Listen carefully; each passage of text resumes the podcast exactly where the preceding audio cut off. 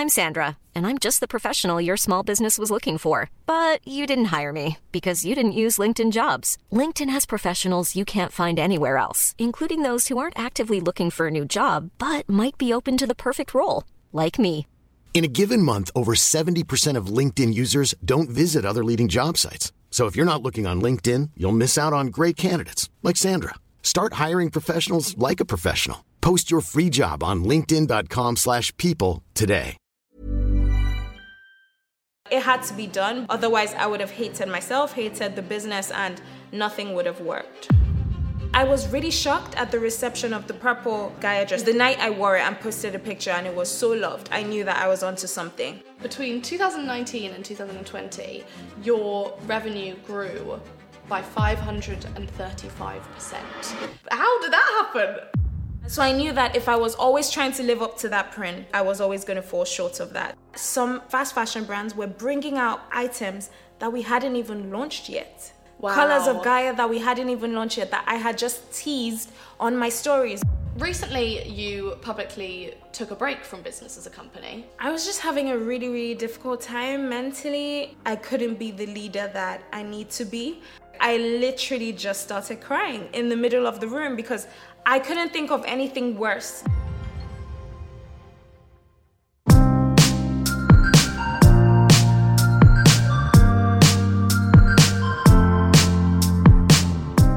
Hey guys, and welcome back to Working Hard, Hardly Working. I feel like it's going to become a bit of a situation because every single episode that I record with someone who I'm like very obsessed with within the space is going to become one of those ones where I just say it's my favorite episode ever. And I don't think I can say every episode is my favorite episode ever. So we might have a problem with this, and you might just have to overlook the fact that I say that every episode is my favorite one ever. But this is a great one. I promise you. It's really, really good. And I think why it's so great is because it's so honest, but it's also so inspiring. Like I finished this conversation, I wanted to get up and build my company and just make it happen. For a lot of people who don't necessarily know what they want to do, or for people who know that they want to build a brand or know they want to be a designer or be a creative or any of those things, I think this is inspiring regardless of that kind of route that you're taking. Thank you so much for listening. I hope you enjoy the episode and let's get on with it. Fisayo Longe is the founder and CEO of Kai Collective, the women's wear brand of attainable clothing with luxury aesthetics, intentionally crafted to make women feel their most confident. The concept for Kai was conceived while Fisayo was working as an auditor at KPMG, a time when her fashion and travel blog, Mirror Me, simultaneously gained popularity and began to attract large brand partnerships. Realizing that auditing was not fulfilling her creative potential, Fisayo exchanged her traditional career for fashion entrepreneurship, quitting her job to focus on Kai full time. As for Kai, the rest is history. Its main asset, the famous Gaia print, which went viral in 2020, sold out immediately and infiltrated the wardrobe of several A-lister celebrities. Fisayo has been personally recognized for her success as an honoree on the Art and Culture Forbes 30 Under 30 list 2021. Though Fisayo finds being an entrepreneur exhilarating, our conversation confirmed that she also appreciates the daily pressures and strains of being a founder and has learned to ride the wave of excitement instead. Thank you so much for joining me today. Thank you for having me. I'm very excited. For people who aren't familiar with your career and your journey, could you just give us a whistle stop tour of how you got to where you are now? Okay, so when I was in secondary school, I wanted to study law at university. I ended up missing my offer to study law at Warwick by a grade. And then I, you know, went through clearing. I didn't want to go to the uni. I got through clearing, but my mom was like, you cannot take a gap year. I really wanted a gap year. I just wanted to mm-hmm. work at Topshop and go traveling. And my mom was like, you can't take a gap year unless you get a real job. I'm Nigerian. So a real job to my mom at that time, a lot has changed since then, meant like being an accountant or a lawyer, something like that. So I was like, fine, I'll get a real job. I went on the internet, found a job at KPMG. They didn't have any in London, but they had one in Plymouth. It was a gap year mm-hmm. internship. Moved to Plymouth. This all happened in like a few days. I then got into the LSE, which I always wanted to go to for law and anthropology, but ended up not doing that. Stayed at KPMG. They sent me to uni at Durham like in the summer, and I worked at KPMG full time. Ended up leaving KPMG just because I loved the company and I loved the experience I got, but I really was just there because I had fallen in love with my independence and making my own money and not having to rely on my parents for money. But it wasn't for me. I also wasn't very good at it, if I'm being very honest. Went to Durham full time, got kicked out of Durham. Then what did I do? Started Can we have more context on that? I'll talk about it when I write okay. a book. okay, great. The exclusive. Yeah. You're gonna have to buy her book. Before I started Kai, I worked as a merchandising assistant at Liberty just for some fashion industry experience, and then I started Kai. And then I went back to uni, but I went to UCL to study anthropology, and yeah, graduated last year well, had my ceremony this year, but graduated last year, and that is it as quick as I could. that was so good. That was so quick and so concise. Thank you. You mentioned in there that your mother had a very traditional view of kind of what success to her would look like for you.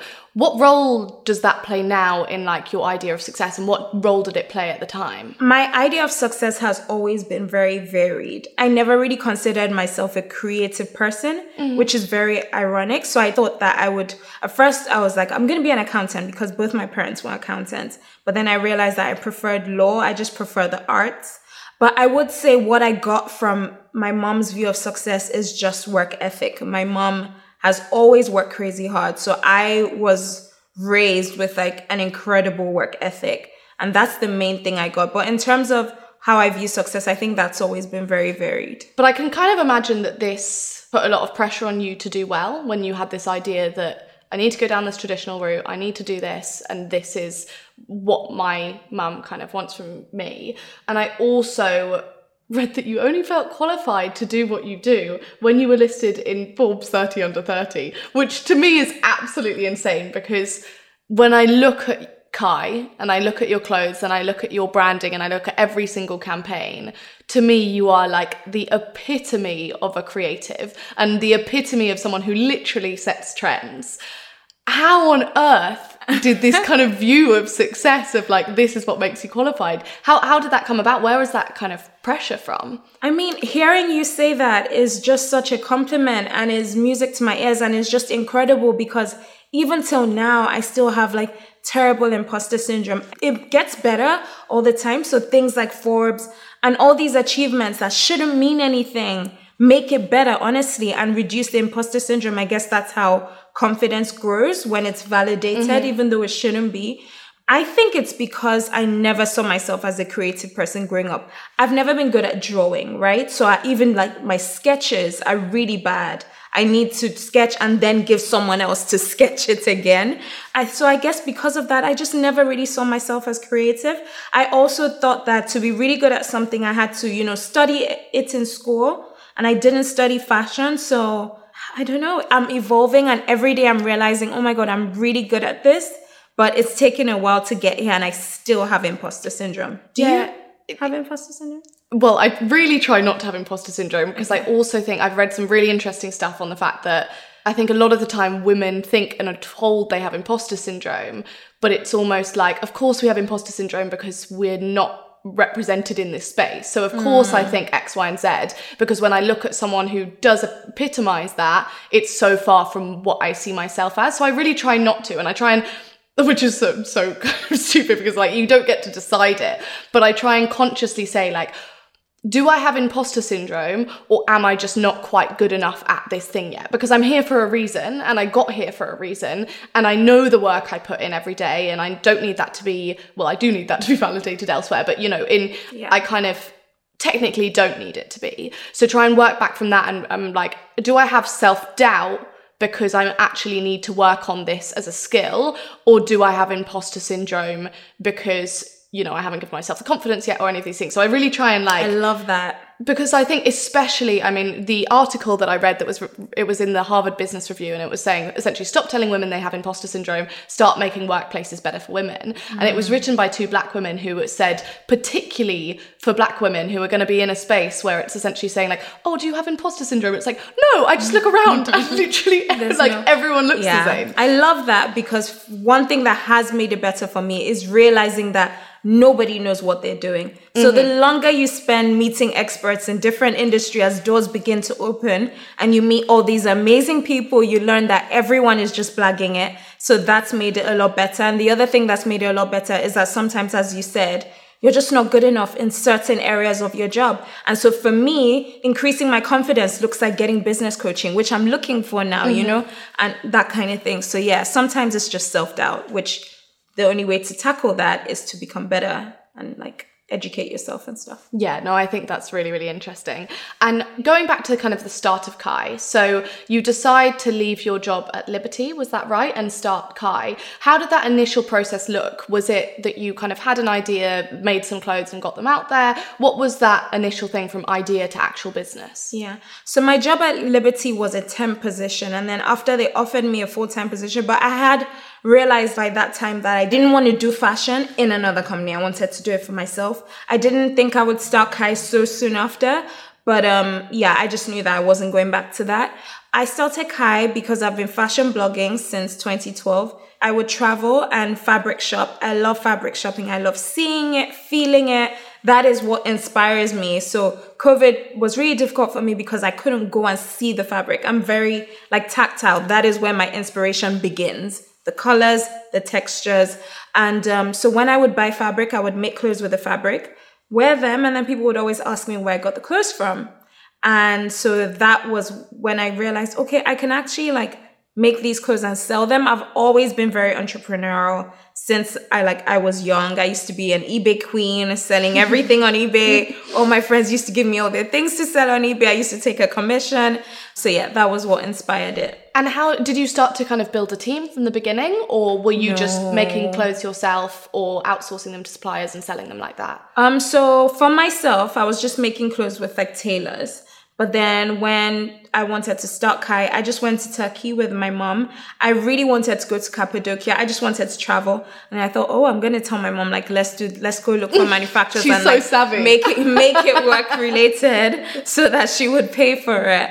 But, um, we went to Turkey, found amazing fabric found manufacturers but not very good. I didn't realize that that's not how you find manufacturers. Like you don't just rock up in the yeah. country. Nobody knows where the manufacturers are. At the time I thought I would just go to Turkey and people would be like, "Oh yeah, there's one there." And that didn't really happen. But yeah, I found manufacturers, but still it was just me for ages working on Kai. I've had like interns over the years, but until I think my first full-time member of staff was 2020. Okay. And yeah. so how I'm I'm interested. How did your mum go from thinking you needed you kind of needed to be in this traditional role to coming with you to kind of find suppliers and and I think my mom has my mom trusts me even though she didn't want me to leave KPMG but I've always been very like serious, like a serious kid. So I say, okay, this is what I want to do, but I'm going to show you who does it, right? Mm-hmm. So I'm showing my mom all these people on the internet, like Chiara Ferragni, Ruminini, like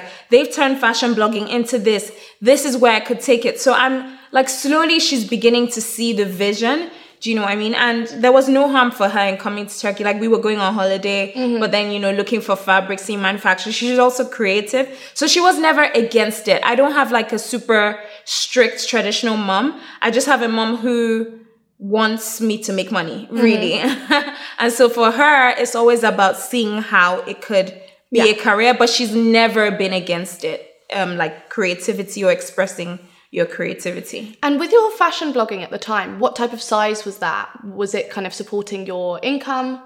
Very, very marginally. I feel like as an influencer, I've I've never. I think you were at the stage where I saw um, your post the other day about taking a pay cut to do. Tal- no, I never got to that stage as an influencer where it was like so amazing and I could live off it fully. Mm. It's been good, but never as much as I needed for my lifestyle. Do you know what I mean? Prior to the launch of Kai, you had high hopes and had been looking at houses to buy from what yes. I read. I know you kind of said that you had a real shock when things didn't take off. I was on Rightmove looking for the house I was going to be able to uh, buy in cash the next day. Which didn't even make any sense because it's not like we launched that amount of product, but I just had this super unrealistic view. I thought that we were going to launch sell out immediately and I was going to restock immediately and that was going to be the journey. I just thought because I had like 40 something thousand followers, at least 20,000 would buy it, you know? no, that was genuinely my rationale. Or at least yeah. 10 or like on a bad day, five. But this is the thing, I think this is really interesting because I remember, um, so I actually started selling product well before I started working with brands, which is quite weird because I think people think of it the other way around. So I sold my first product in 2015. So in the The first same, year. yeah, you launched. Yeah, just just like ebooks. So there was no marginal cost in me in me Oh, Yeah. um, creating them. No, I mean, I paid a friend fifty pounds to do like the graphic design mock up of the ebook, and it was literally just me monetizing the like recipes I was posting online. So that's all it was, Oh, wow. and I sold them for five pounds. And I remember at the time I probably had, I probably had around the same, like maybe like thirty thousand followers. I remember I was like, God, no one wants the ebooks. like, great, here's 10 people. But I mean, what was it? You know, it was a good old 50 pounds, which I was like, go Pay- on you paid off your friend. yeah, exactly. But but that's the really interesting thing because I think we think when we look at people with like hundreds of thousands of followers, you don't realize that actually like a good conversion rate is like a one percent in some like pla- places a, is a good conversion rate. From working on both the brand side and the influencer side, like I've always been very like excited about my conversion rate because I know I can sell things for brands. I know I can sell things, you know, from our own stuff. But it's so like warped what you actually expect. And I remember I've I've kind of thought before I've been like, well, if I sold um even now, if I, I was looking the other day to potentially create planners because I'm so picky about the planners that I use. And then I was I said online, I was like, I'm just going to create my own. Like I'm just going to make one online for myself. Like just do a d- design one. And then people were like, "Ah, you could you could sell it." And even then, I'm only thinking like a few thousand max. And that's I mean, that's a hell of a lot of stock as well if you actually think about that from a clothing brand point of view but it's so funny that actually like from the outside you don't necessarily know what those good conversion rates would be but i love how honest you are about that and everything because i think that we often get this view that success is especially like when you have a platform or when you start a business and it's like a really good idea that doesn't mean that it's going to take off immediately in Yeah. the slightest entrepreneurship has humbled me a lot but in some ways i'm grateful for that. Like i started way up here. My confidence was incredible. I've always been a really confident child.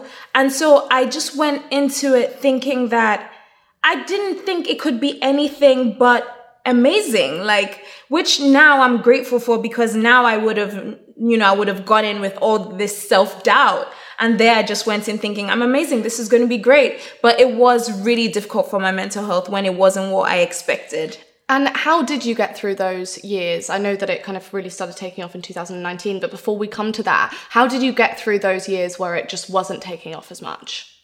I was really down. Yeah, yeah. It was the first time I ever dealt with depression and uh, anxiety. It was very, very difficult. I've always been an achiever. The first time I ever failed was when I um, didn't get, you know, missed a grade to go and study law at university. Like all th- growing up, I was a great kid at school. So failure was really new to me. I did not handle it properly because I wasn't ready for it. And when people ask me what I would go back and change, that's the only thing I would go back and change. I would just have been better mentally prepared. I don't know, mm. maybe read some books about the reality. I don't know. But I was not prepared. It was really, really difficult. Terrible anxiety, terrible depression. Like my anxiety manifested even physically. My tongue used to burn all the time. And that was anxiety. Yeah, it was like things like that. The smart thing to do when starting a business, or the reason a lot of people start a business, is to solve a problem, right? Mm-hmm. Like you realize there's a problem in the industry. But I just started because I was making clothes that people were asking to buy. I then had to work backwards and think, okay, what is Kai's place in the market? What problem does Kai solve? And um, so that's when I started to realize, okay, everything is very, very minimalist at the moment. There's not a lot of print. There aren't a lot of brands that are, you know, starting the trends. I wasn't even like, I didn't want to be tre- trend led. I just wanted to make beautiful clothing um, that was attainable, very unique. You know, I told you I sourced the fabric, aesthetically was luxurious at a price that was attainable. And then that's when I realized, okay, this is what Kai is going to be. And, you know, to do this, we have to create incredible print that no one has ever seen. And then, so yeah, I was working backwards. That's so interesting. So once you found the, I guess, like the why and the conceptual place behind the business, that's when it really started to take off. Yes, yes. That's so interesting. And I also think that when you say that with the everything used to be very minimalist. If you look at the past two years, the whole fashion industry is now about brights, it's about big prints, it's about all of these things. I genuinely think, and I don't know if you'll take this credit, but I genuinely think the Gaia print had a huge part to play in people turning from neutrals to brights. Because as soon that started being put everywhere, and actually people switched from being very neutral, very muted colours, vintagey wash which people still love now and is the basis of a lot of things, but to actual like high fashion looks, essentially looking like these big, bright, bold colors. I absolutely agree. I mean, there are brands like Pucci, Emilio mm-hmm. Pucci, that have yeah. been here for years that have always been about their print, but they just were not very trendy at the time. Like everything was so muted. And I remember I was really shocked at the reception of the purple um, Gaia dress, the first one. I thought it was gorgeous. The day I wore it, I just felt incredible. But the way people loved it, I was very surprised. And but then the night I wore it and posted a picture and it was so loved, I knew that I was onto something. And then I decided to do a second colorway, the orange.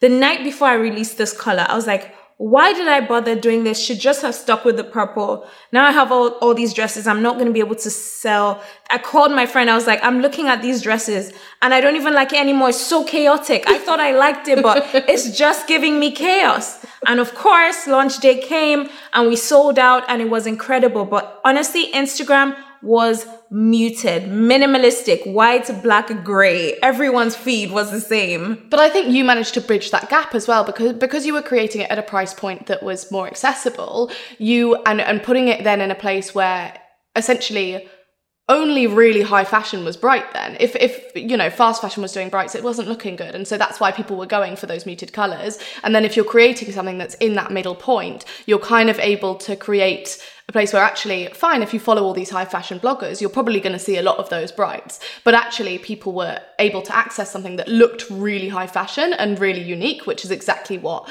you know, all of these fast fashion brands are kind of now trying to replicate in the way they're trying to replicate the look of independent designers, which yeah. is something we'll come on to. But Kai's first year of success then was am I right in thinking it was 2019? 2019 was a big improvement on what it was before, on before 2019. Mm-hmm. But it still wasn't enough for me to live off of and for the brand to support itself without needing any like loans or any money from me from you know my influencing 2020 was the first year where everything really started to come together and make sense i would say what changed from 2018 to 2019 was just me realizing how important community was. Okay. So I've always had an audience because I was an influencer.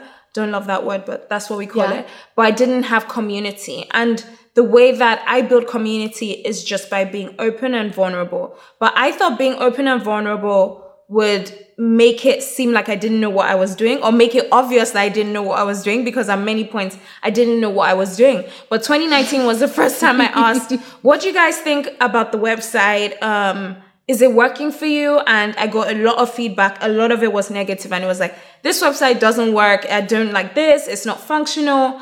And after asking that, I could then work on that and say to people, oh, we've changed this on the website for you, or what do you think about this product? Should we manufacture it in pink or in gray? And that was the first time I actually started to take on feedback. So I think that was what changed between 2018 and 2019 community. What you said there about the difference between audience and community is so, so, so important. And I think that from a brand perspective, anyone who's starting up a brand that is consumer facing ask your customers as much as you physically can because it used to cost so much to get customer research. And now, no matter how many followers you have, you can put up a poll on Instagram story. And if someone swipes past it, even if they don't care about your brand, they'll probably interact with it. And actually getting people involved in your journey is so, so, so important. I mean, it's, I, I constantly have this battle of kind of thinking, well, I don't want to post this because then maybe people will think I don't know what I'm doing and my investors follow me and like all of this. But actually, it's a normal part of the journey. Like it is exactly how the journey is made. And so actually being able to be open and vulnerable and creating this more realistic view of entrepreneurship or whatever you're doing is so important. And so I have the statistics here that between 2019 and 2020, your revenue grew by 535%. How did that happen? It just did. Uh, like it just did. Um, I posted uh, the Gaia dress in end of January, at the end of January 2020, I think. And, but then we didn't get it uh, when we were meant to get it because of COVID. But during that time, I had people messaging me every day trying to get the dress. And I was not going to launch the dress because I was going to be respectful and wait for the pandemic to be over. Ah, yes. I good. didn't want to. How did that go? I, did, I didn't want to be, you know, launching a dress during the pandemic while people were suffering. I was going to wait it out. And people were like, girl, we're waiting for this dress. um, so then that made me realize that, okay, there is a lot of demand. Ready to pop the question? The jewelers at BlueNile.com have got sparkle down to a science with beautiful lab grown diamonds worthy of your most brilliant moments. Their lab grown diamonds are independently graded and guaranteed identical to natural diamonds, and they're ready to ship to your door. Go to BlueNile.com and use promo code LISTEN to get $50 off your purchase of $500 or more. That's code LISTEN at BlueNile.com for $50 off. BlueNile.com code LISTEN. Hey, I'm Ryan Reynolds. Recently, I asked Mint Mobile's legal team if big wireless companies are allowed to raise prices due to inflation. They said yes. And then when I asked if raising prices technically violates those onerous two year contracts, they said, What the f are you talking about, you insane Hollywood ass? F- So to recap, we're cutting the price of Mint Unlimited from $30 a month to just $15 a month. Give it a try at mintmobile.com slash switch. $45 upfront for three months plus taxes and fees. Promo rate for new customers for limited time. Unlimited more than 40 gigabytes per month. Slows. Full terms at mintmobile.com. demand. So I'm going to order more than I've ever ordered before. So we had stock. And then we also had stock that hadn't sold from the previous years when people weren't really checking for us like that. And yeah, it just blew up.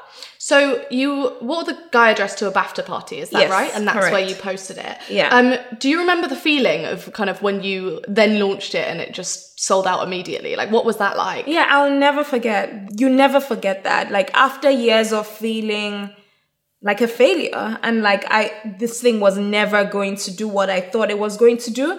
Like I started so confident. Like I don't even think you can imagine how confident I started. I am a fear oh, I was a fearless child. So I started with that mindset.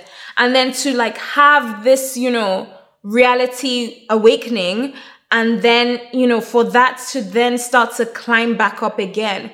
I was just elated. It was the best feeling ever to launch something that people really wanted that was selling out. Wow, that that was like so strange. And how did you evolve from that and then, you know, one particular print that was doing amazingly well? I know you grew that out from just the dress, which I think was incredibly smart. Were you ever worried that you wouldn't be able to kind of evolve with that and that it would be, end up being kind of one trend piece? And how did you get past that? Um, absolutely. I feel like that is something that I still deal with up to an extent. No, in, I think it's in the last like three months that I've realized that okay, Kai is here to stay. Yeah, absolutely. because. I was thinking, okay, is this? I kept.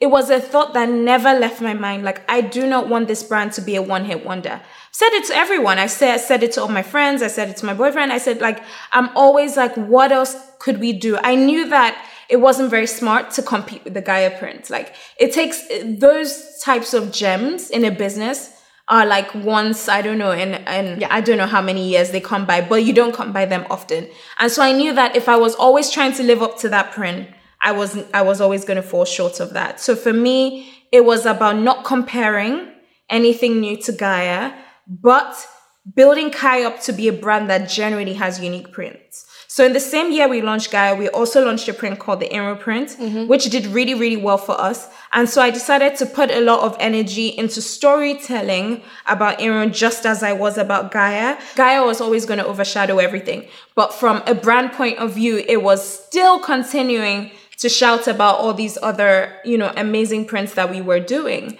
And yeah, so for me, it was just about continuing to innovate and think about new ways and to keep the brand fresh, new silhouettes, new prints to bring into the brand and not always mentally feel like a failure if it didn't do what Gaia did. But I knew that I didn't want to make my brand just that Gaia brand. So it was like, what else are we going to do? How else are we going to position it to keep the momentum going, which is actually really, really difficult. But yeah, we're still here. no, and you're doing fantastically. And I think that anyone who's looking in from the outside has been able to see what an evolution and what not a like one hit wonder the brand is. And I think that what you've said there about actually accepting that this was something amazing and is going to take years and years to beat in terms of like just when you when you hit on something that happens to set a whole trend and everyone loves it that doesn't happen all the time. It can't happen all the time. Like that's it's literally not how the industry works. But actually switching that mindset and saying like okay great. This has made us a lot of cash and can make us some more cash. You know you could have that in your continuity range and it would make a huge amount. Whether that's what you want to do is a whole is a whole different story. But people being able to be brought in by that print and also being able to then see the authenticity of your brand in terms of your creativity and creating more prints and more beautiful moments is so valuable and also not something that should be like oh well that was that's fucking annoying that this keeps being the thing people come back to. Like that is it's a huge testament to your creativity and it's a huge testament to you as a business owner as well being able to know when to switch off the instant gratification of getting something all from this one thing that you know does really well and switch instead to being able to get that delayed gratification and long term brand. Because I would say that even within, especially over the pandemic, a lot of brands blew up, ended up getting valued at over a billion, like did insanely well and did not evolve quick enough. And I think one of the biggest reasons for that is that they satiated their demand. Like mm. they were so obsessed with getting the cash from that particular product that they did not evolve quickly enough, which meant that the demand was actually satiated and people didn't start coming back and saying like, "Oh, what have you got next?" because they weren't waiting for the next thing because they'd already got their hands on what they wanted. Yeah. And I think you've done that fantastically well, and a lot of people in the industry who are enormous brands haven't. Yeah. I mean, yeah, and I uh, not a lot of it has also been like subconscious and not an intentional strategy because I also love the idea of like always in limited quantities. I, yeah. I just love that. Completely like it's an independent brand. I just love that. I just think there's something so beautiful about that. So you the you couldn't buy the orange Gaia dress anymore. You couldn't buy the purple. I keep trying. you couldn't buy the purple Gaia dress anymore. And I was looking at, at our analytics the other day, and I was like, should I bring these dresses back because the pages still get the most hits? So am I being like ignorant by you know not wanting to bring this dress back? But for me, there was just something so beautiful about that moment that you know i'm like you know what maybe in a year i'll be yeah. like okay you guys we're back have this buffer now like let's look at all the other parts of yeah. the brand that we want to explore and put energy into rather than trying to always live off of this one great mm-hmm. moment what about bringing it back for the Kai birthday and doing a 24 hour pre order where people can only order it in that time so you can get the maximum buys that you possibly could, but you hype up the initial like uh, you hype up the date that's starting, 24 hours only. It's not coming back. That is a great idea. Spoken You'd like make a true, so much. spoken like a true entrepreneur. I love that. No, that is a great idea. And but yeah, what if it wasn't? You know, what if it was a birthday in three years, yeah. or what if it no, was exactly. our tenth birthday? But it's that you know? heritage, and it also yeah. rewards that loyalty of understanding where the brand came from. And when you reward that loyalty, you also you kind of enhance it and you you nurture it from the people who want to be part of the brand story. They're there since Gaia. They're not if you just kept saturating that demand and kept just being like, yeah, sure, have more Gaia. And for those people who believe in your creativity and Kai's creativity as a whole, who want to see that move on, I think that's what's so fantastic about it. Because you're like, here's some more. It doesn't need to just be about this thing that you loved ages ago, which I think you've done so well. I also think that kind of within the fashion industry, it is an industry that hugely favors big corporations and often ones that don't necessarily have amazing morals, both in terms of their kind of production, their sustainability, but also the way they do designs. So we won't you know, we won't talk specifically about, you know, cases, but I would say that you've garnered a lot of respect within the industry, which also comes with replication. And I think you've been so great at essentially enabling that to be kind of like part of what you do and it's always going to happen. Move on. We're always going to be so unique that you can't keep up with us anyway.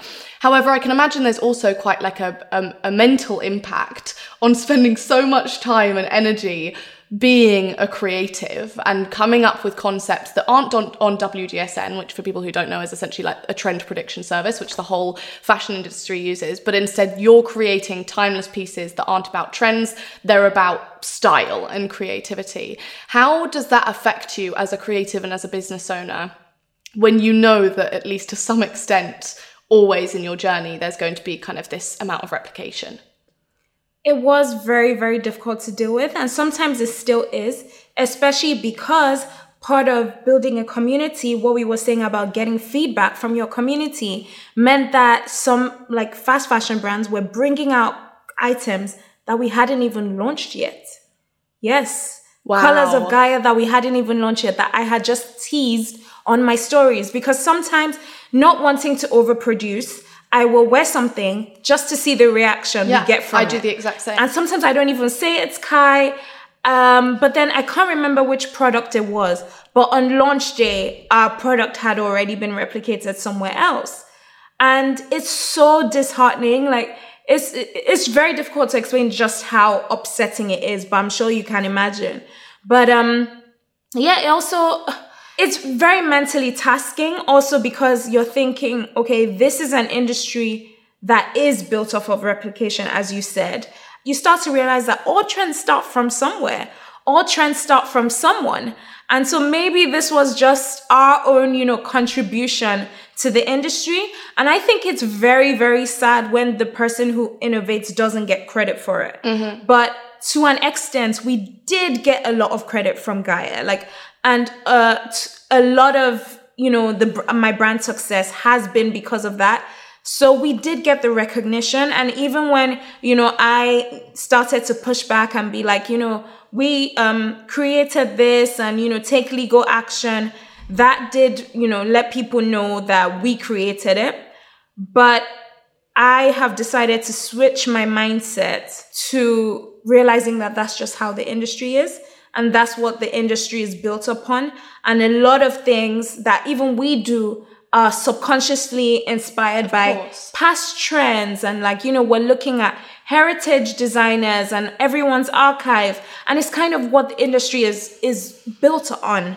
So I would rather spend my energy, mental energy, physical energy on creating new moments, creating more beauty, and just accept that it's part, it comes with the industry. And that doesn't make it any less painful sometimes, especially when, you know, you don't get the credit, but it really is just what the industry is about. I think that's incredibly mature. I also think it's, it's spoken like a, like a true genius. Cause I also feel like it's the industry deciding that you're someone to replicate rather than a replicator. And I would say that there's nothing, well, of course, there are things wrong with replication in the fashion industry, but if you think of the fashion industry as a whole, it's on a cycle. Like yeah. it is based on, as you say, this kind of this idea of heritage and this idea of repeating trends and you think of Y2K like it's a whole era there are going to be things that if you look through archives you're going to be able to have something that will probably sell out now that people are like wow and you're like this is from back in Y2K like you know that's that's how the industry works but I would say as part of that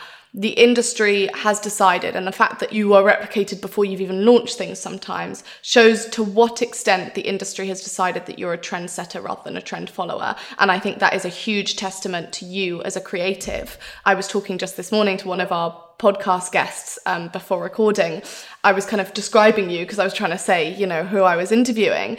And the way I was essentially trying to say it was actually there are so few people within the fashion industry that set trends rather than follow trends or follow trends as well but you know who's actually are able to set trends and are able to overturn the entire trend setting function of WGSN which is where you know every single brand will be choosing their things for March 2023 based on what WGSN says. So that's how a trend's created because then all the brands have made essentially similar things so then a color becomes a trend and all of that. And there are so few people who are able to turn that on its head. Mm. And I think you had all the fast fashion brands in such a spin in like 2020 and 2021 and everything because they had done what they were meant to do and looked at WGSN and made their things for next year and all of that. And something came along that blew it all out the water. And I think that all I have to say about that and all that I'm sure people think is that that is all it shows is that you're big enough to overturn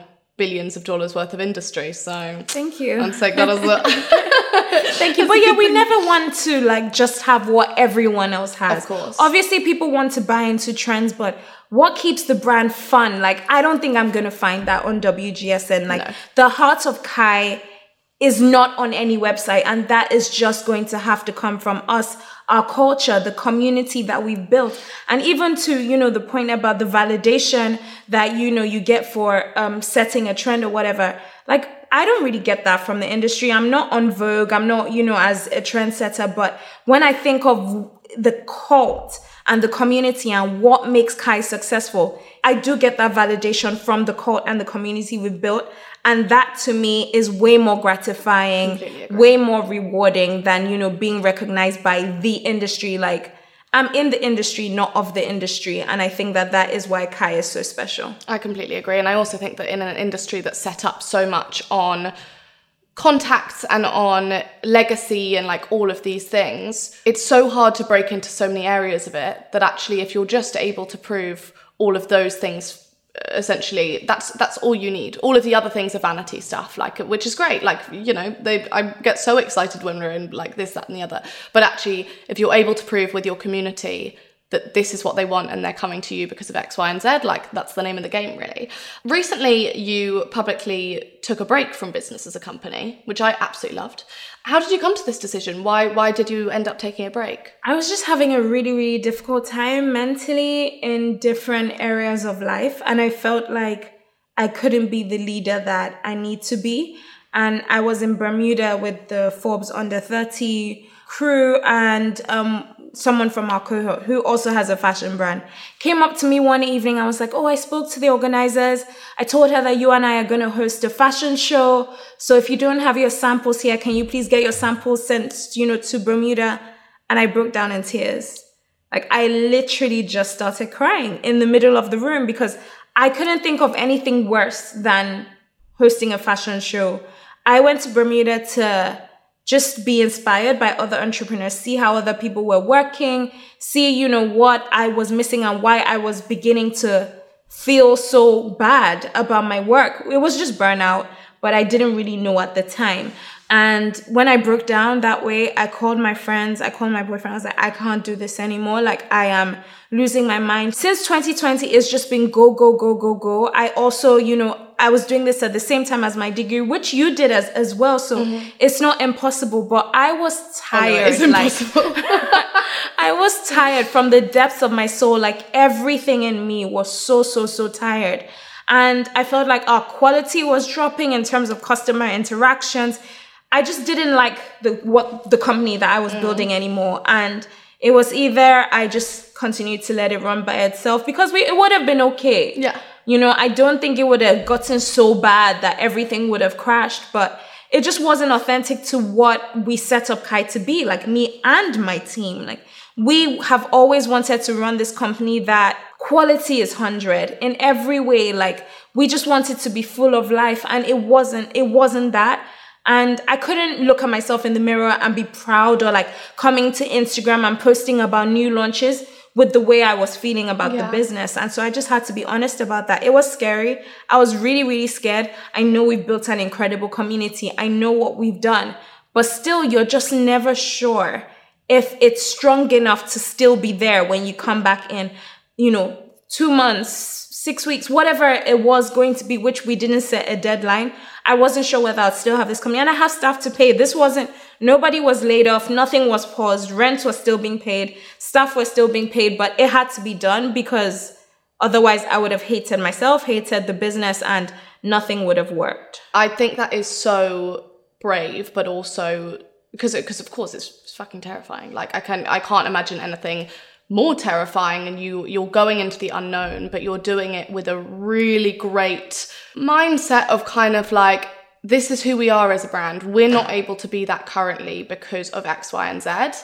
And therefore we're going to wait a second like take a step back until we're able to do that again. And i think that's so foreign in the world now. Like the whole idea of constantly working, constantly hustling, constantly going for the next thing, constantly releasing like all of these things is completely glorified because we're on this like hamster wheel of like next thing, next thing, next thing. And I think to be able to stop and essentially say, I'm going to opt out of that at the moment and it's going to be for the better in the future is both incredibly brave but also I think incredibly smart and I mean I'm sure you'll see kind of the benefits of that over the coming months. But how do you find that break kind of helped if it did? I mean, it was everything. It was everything we needed. It gave us the chance to sit down on a round table and talk about everything that wasn't working, who we needed to hire next, you know just be really honest with ourselves. Like this is what people you know are dissatisfied with. How are we going to fix this? Like everything from part of the reason why we took a break was that i was there just too many things were slipping through the cracks. Like you know manufacturers who had always done a great job were not doing a great job. Just things were not working, were not looking or feeling how they should in terms of some of the pieces. And so we were like, we need to get a quality control person in each country where we manufacture, quality control company to come in and check every single garment, which is ridiculous because usually you check a sample. Yeah. You're not checking 300 pieces, you know, every single garment. And we did a quality check and everything failed. And so at that point, I was like, look, we don't even, we can't launch these things Yeah. anyway. So we might as well take a break. So like things like that, just being like, what do we need to change? You know, the website, every single thing. And so we were able to take a step back to figure out what we needed to change to continue building the brand of our dreams. Yeah. And then we were able to also just like rest. Cause it's one thing to, you know, day to day you're worried about your brand and about things working. You know, you know that, you know, you have staff who are doing it and everything is kind of working as it should be. It's another thing to know that you're not in a position to do things as they should be. So I also had peace of mind from, you know, not being scared that everything was going to implode in one day. And was there any point during that break that you kind of thought, actually, maybe we won't go back? No, never. I saw some people say that online. Um, that was never gonna happen because Yeah. it just wasn't. It wasn't what it was about. I can't imagine it happening, having it wasn't. spoken to you. It wasn't what it was about. Like a lot of the time, I felt incapable of running Kai for different reasons. But it has never occurred to me to be like, oh, let's shut this down. Let's go home. No, it's not time yet. Like not at all. We're very, very far off from that, if ever. There's so much to achieve. There's so much to build. There's so much beauty to bring to life. Like we haven't even scratched the surface. So mm. And what are your big goals with Kai? I'm still trying to figure that out, you know, because just being honest with myself, and I know you've just, you know, had a funding round and stuff, and just being honest with myself about whether that's the path I want to go along. Like, mm-hmm. got we've gotten interest from a few investors, and even just the fact that if we, you know, had investors, we wouldn't have been able to take the break. No, not at all. exactly. um, so I'm still trying to figure out where I want the company to sit ultimately. I know for sure that I'm not trying to build a Zara with Kai. So I'm still trying to figure it out. Uh, the next big thing for us is the US expansion. Like Amazing. US babes love Kai. So much of our customer base is there and I want to be closer to them. So that's my next thing. But having, you know, what, like, what is our North Star? Where do we want to sit ultimately? What, what does like ultimate success look like to me with Kai? Honestly, I'm still trying to figure that out. Sometimes it makes me feel unserious. I think my dad, you know, wants me to build this like huge conglomerate. So I think he's quite, he thinks I'm missing an opportunity by not, you know, want, having these huge sites and wanting to build this million dollar company. But that's just not what I, I see Kai as. And I'm still trying to figure it out. I think that actually knowing what you don't want is often more helpful than knowing what you do want in that way. So you know that you don't want it to be this like enormous company that's just chilling out designs and all of these things. And I think that that I mean, from what I see with Kai, like that's exactly right. Like the essence of Kai seems to be creating beautiful things that last the test of time, that are that have a story, um, and that that make everyone the pe- people who wear them kind of feel amazing.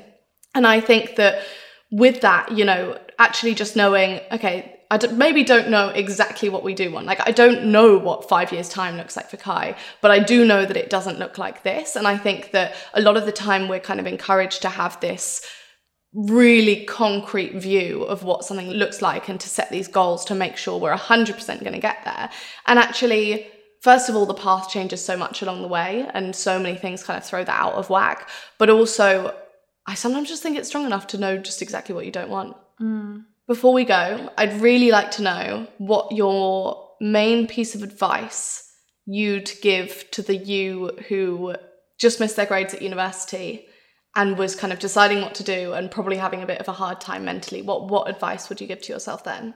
I don't want to cry. Everything makes me cry, but I would just have told myself that there's so much more. There's so much more. I was so fixated on, you know, going to uni, getting three A's, going to uni, studying law that I felt like a failure at every point that those what my my ideas didn't manifest. Yeah, there's just much more to life. It's life is going to be so much bigger and so different from what you've imagined. Like I didn't even have the tools to imagine that this is where I would be now. And I would just have said, don't worry. I've, I've always been too worried in life. I still am. And so sometimes I say to myself, like, with your journey, I still can't believe that you're so worried yeah. right now because you've seen that every time it works out even better than you know you ever expected. So I would just say to myself that like life is going to be sweeter than the sweetest dream you you dream right now, and don't worry. Like just keep going. I feel like the beauty of my life has always come from my ideas and creating the best, most beautiful concept that I can at that point in time. So I would have focused my efforts on just creating, creating and dreaming rather than being like super sad and chasing all the all of these things that weren't for me. I mean, I called Warwick like every single day, crying, emailing like, please take me, please take me. And if they had, my life would look so different now. Like that was just not for me. So yeah, I'll just have told myself to stop worrying and it was gonna work out much better than I ever imagined. I love that so much, and I think that's a perfect place to end on. Thank you so much for coming and Thank for sharing you for your story. Me. You're very inspiring. I feel I feel so inspired. Thank you for having me.